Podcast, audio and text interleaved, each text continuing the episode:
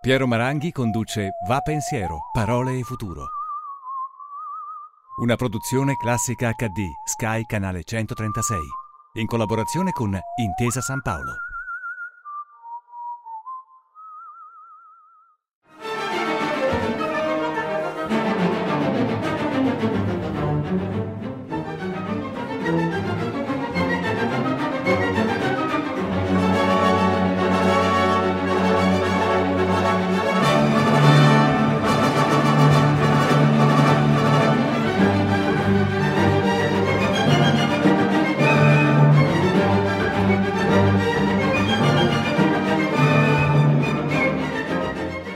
L'ospite di oggi di Va Pensiero è la più autorevole giornalista di denuncia italiana. Per nove anni su Rai 3 ha condotto Report, il settimanale giornalistico con le inchieste più documentate e più a rischio della nostra televisione.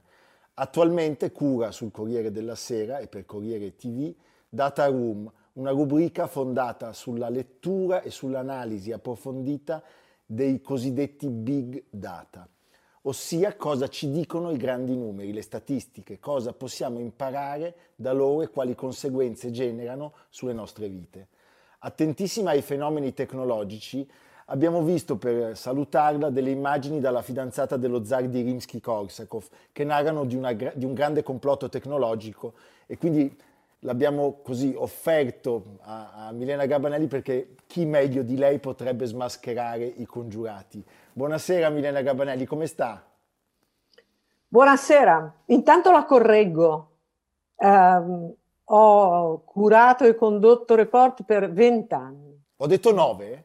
Detto nove. Me ne vado, vado in un angolo. Non importa, ho comunque mantenuto la postazione per un periodo lunghissimo e eh, mi fa piacere che sia avvertito come nove, cioè quindi come meno tempo, vuol dire che il tempo è passato in fretta. No, ma lei sa meglio di me che molto spesso eh, il conduttore non rilegge a sufficienza le domande che vengono anche preparate da degli autori. È un lavoro di eh, squadra, vabbè, abbiamo eh, corso, quindi mi ha già, da, mi ha già, da, mi ha già dato una bacchettata. Avete, avete, degli autori giovani, io sono più anziana, è per questo.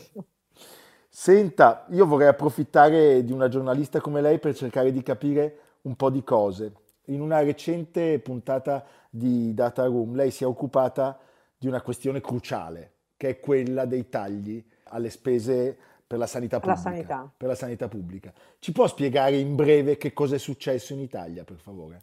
Va premesso che la nostra sanità pubblica è certamente un'eccellenza nel mondo eh, come sistema perché cura indistintamente tutti e questo non tutti lo fanno. Eh, dopodiché la sua gestione diciamo che è meno eccellente.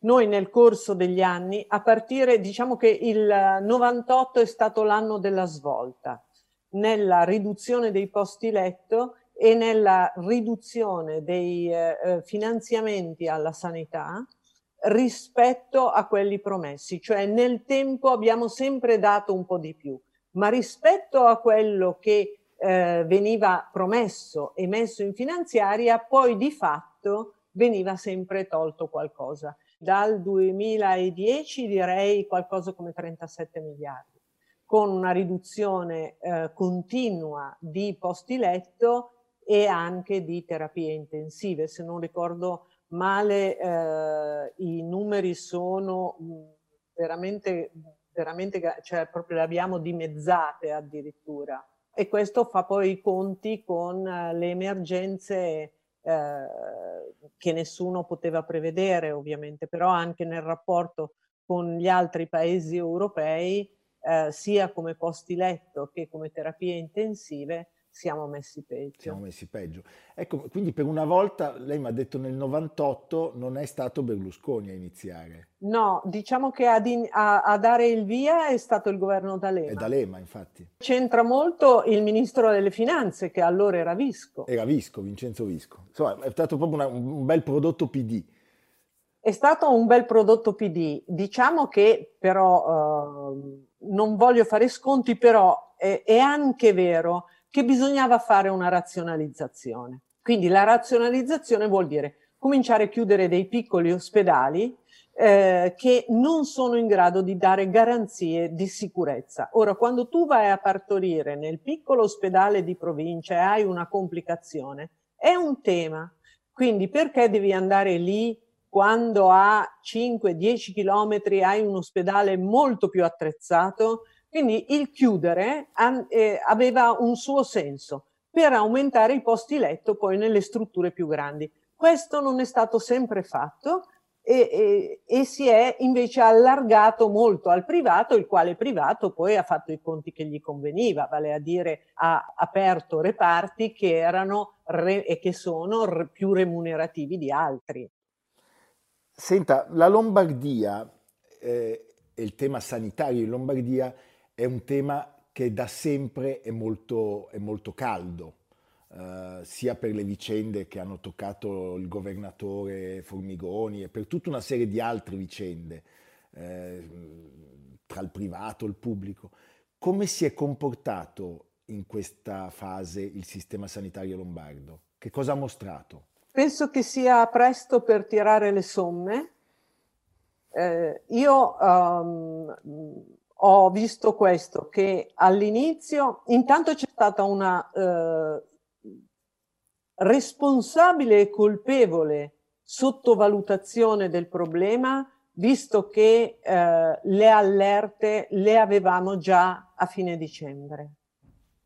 Eh, quindi bisognava come minimo ehm, essere provvisti di scorte strategiche per quel che riguarda i dispositivi di protezione. Questa cosa non è stata fatta. Eh, in Lombardia non è stata fatta neanche nelle altre regioni. Quando lei parla di, di, meccanismi di protezione, parla di mascherine, guanti. Parliamo di mascherine. Di ecco, ma com'è possibile, Milena Gabrielli, che non ci siano ancora oggi? Noi abbiamo delegato la produzione 30 anni fa, cioè con la globalizzazione, produrre una mascherina in Italia, parliamo di una mascherina chirurgica, costa 20 centesimi quando il mercato cinese indiano te la vende a 2 centesimi, non puoi competere, quindi non ha senso e pertanto le compri là.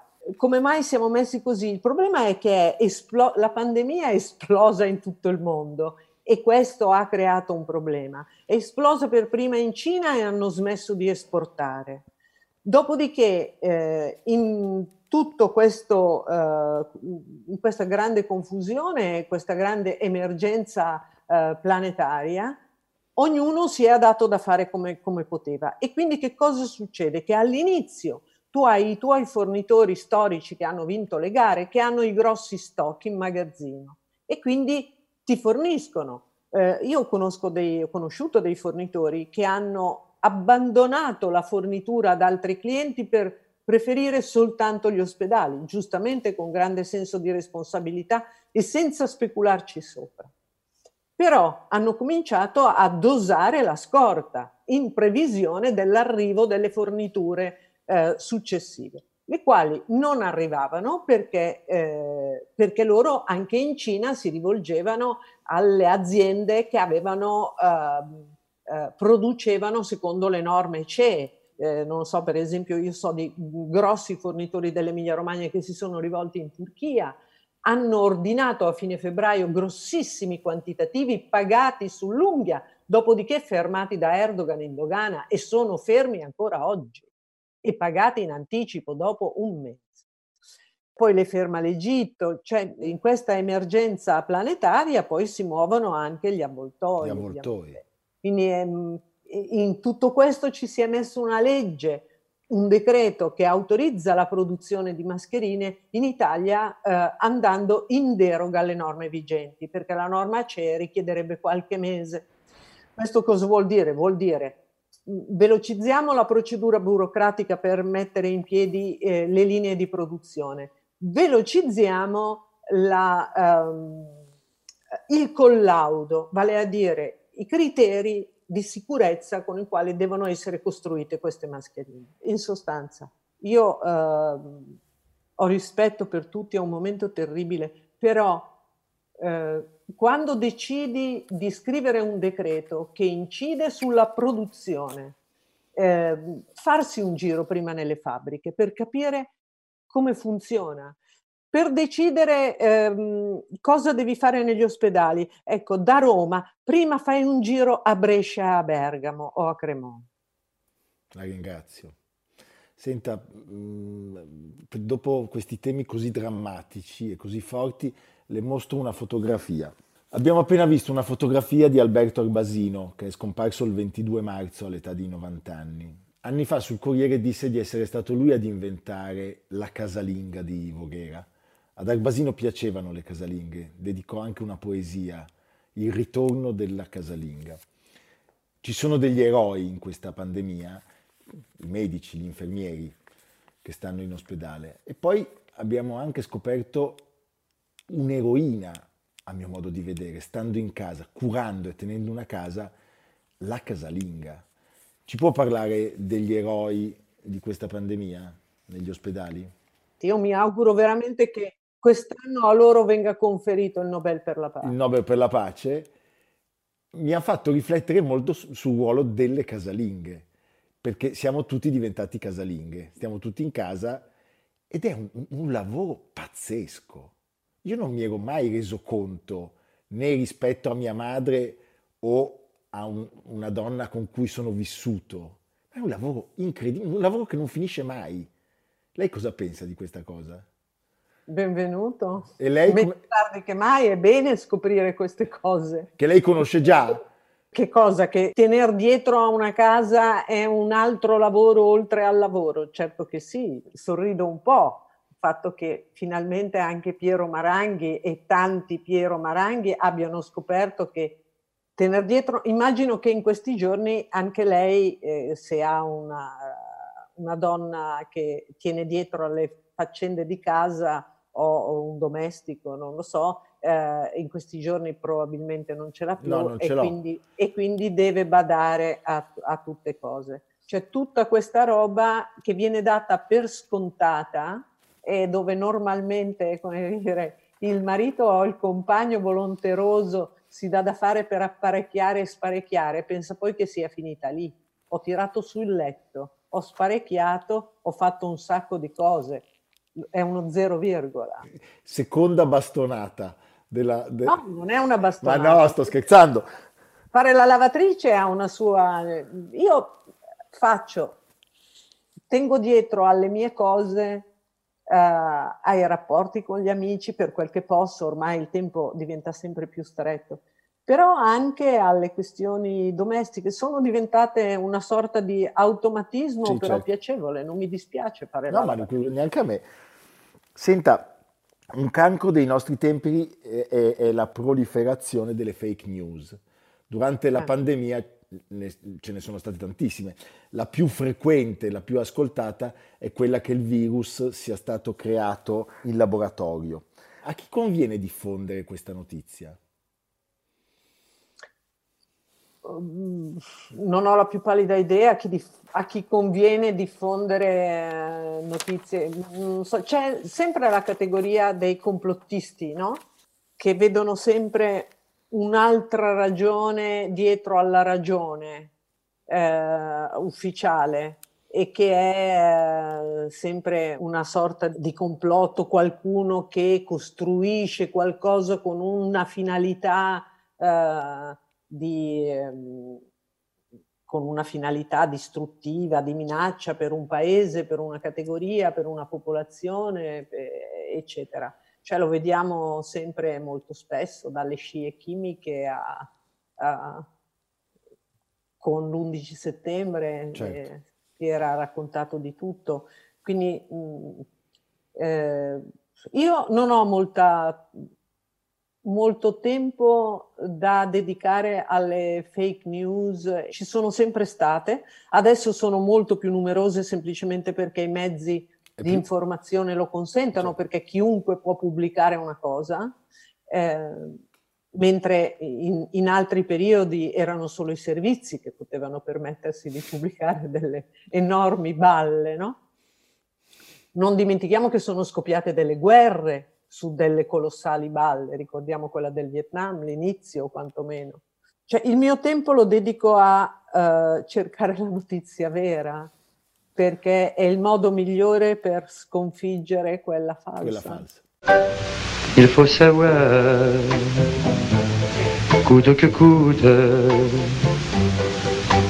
garder toute sa dignité. Malgré ce qu'il nous en coûte, s'en aller sans se retourner face au destin qui nous désarme. Et devant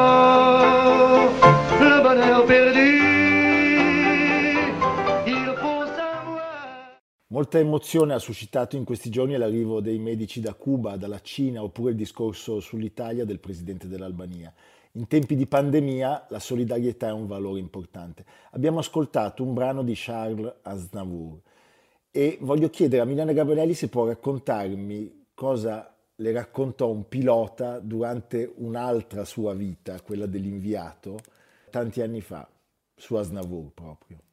Eh, fu una storia che mi colpì moltissimo, mi colpì veramente tanto. Eh, ero di ritorno da Yerevan, ero stata in Karabakh e eh, su questo aereo mh, che era un vecchio modello russo, però era l'unico collegamento che c'era dall'Armenia con l'Europa, esattamente da Parigi. C'era un unico collegamento, un volo alla settimana e quel volo era pieno di profughi armeni che raggiungevano la comunità armena a Parigi. E di fianco a me eh, c'era un signore molto dignitoso, Ehm, con il risvolto dei pantaloni un po' consumato, cioè si vedeva che aveva messo il meglio che aveva, no?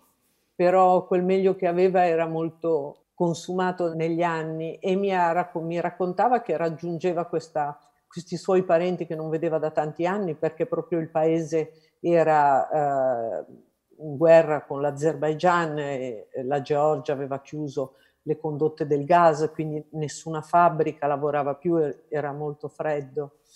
E poi mi dice, sa che questo volo eh, lo paga, eh, lo paga Asnavur per intero tutte le settimane?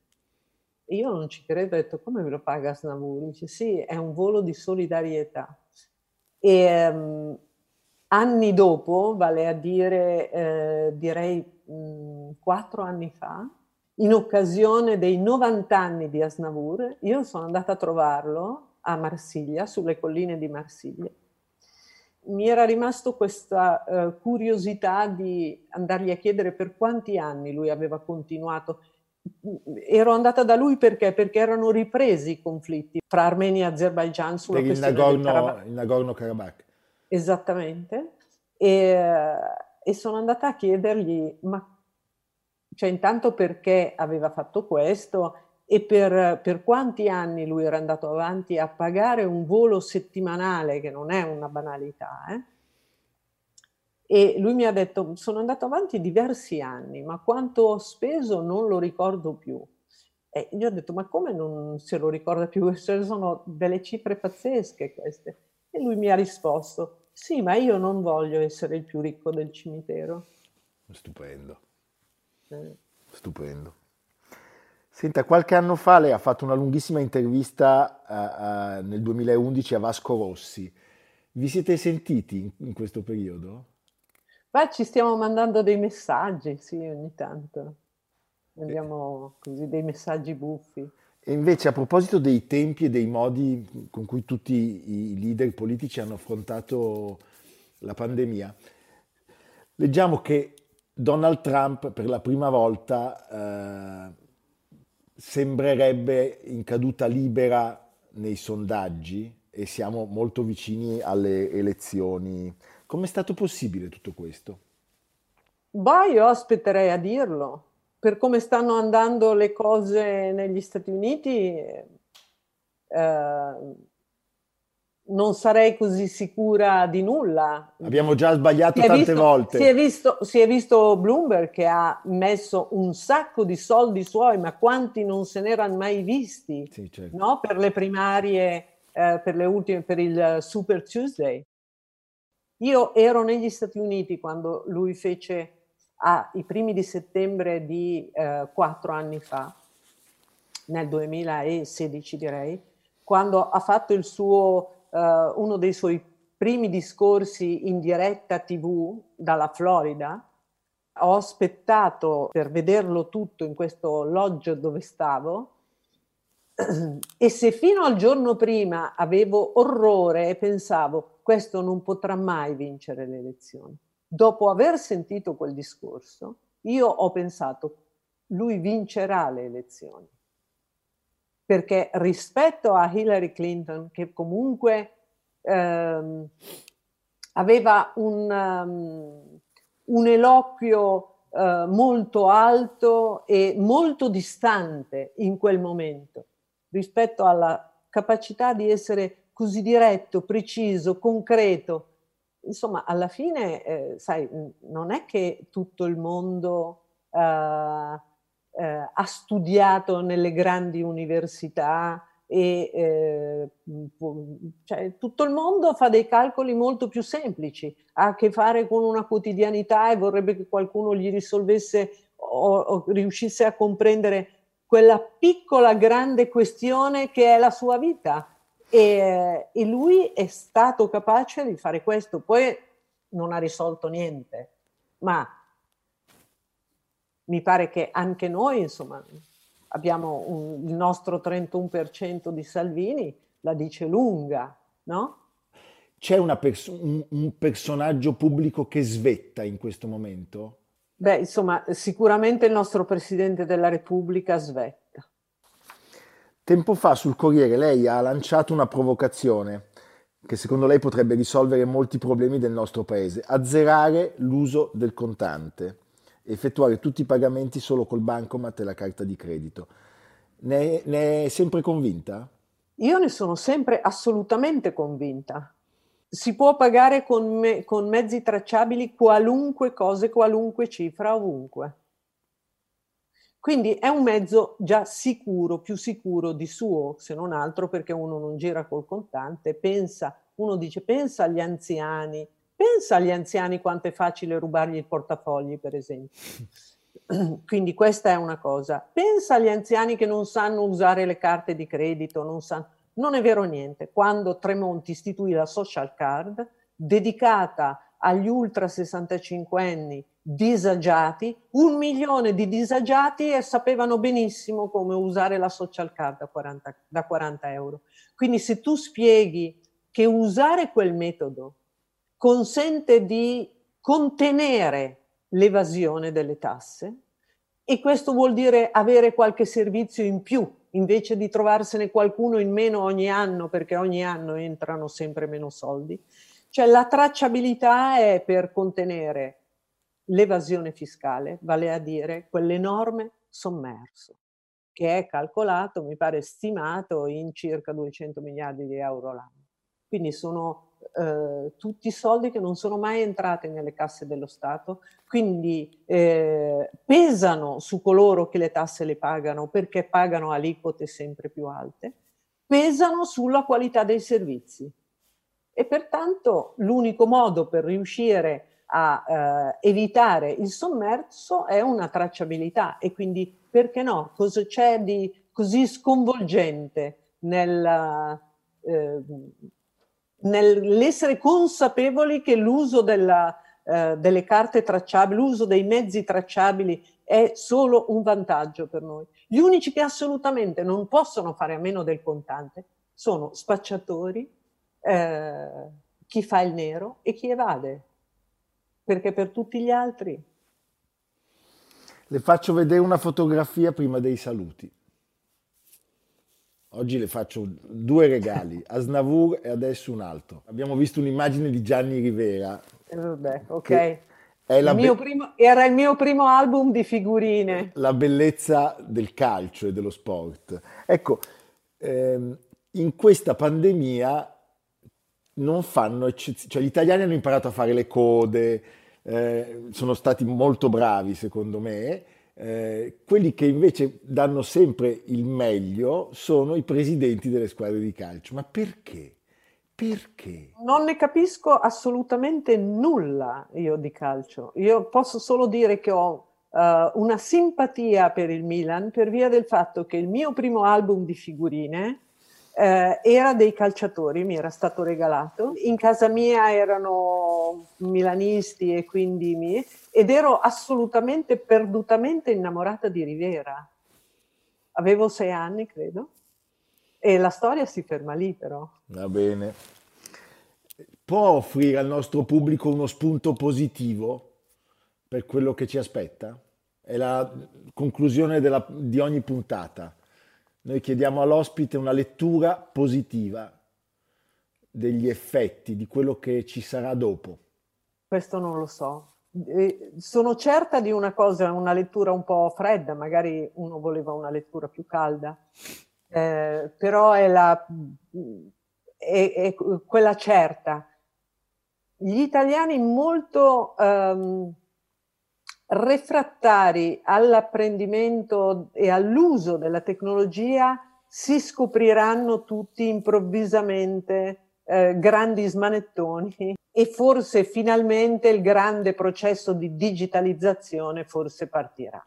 Perché abbiamo imparato tutti ad utilizzare tanti mezzi con il telelavoro, lo smart working, in tutte le difficoltà di connessione che ci sono state, siamo stati tutti costretti ad imparare eh, ad usare gli strumenti tecnologici verso i quali no, fino a ieri la carta in tanti uffici pubblici ovunque, cioè noi er-, siamo il fanalino di coda. Abbiamo questa dannazione eh, ci ha dato almeno credo questo vantaggio. Abbiamo appreso.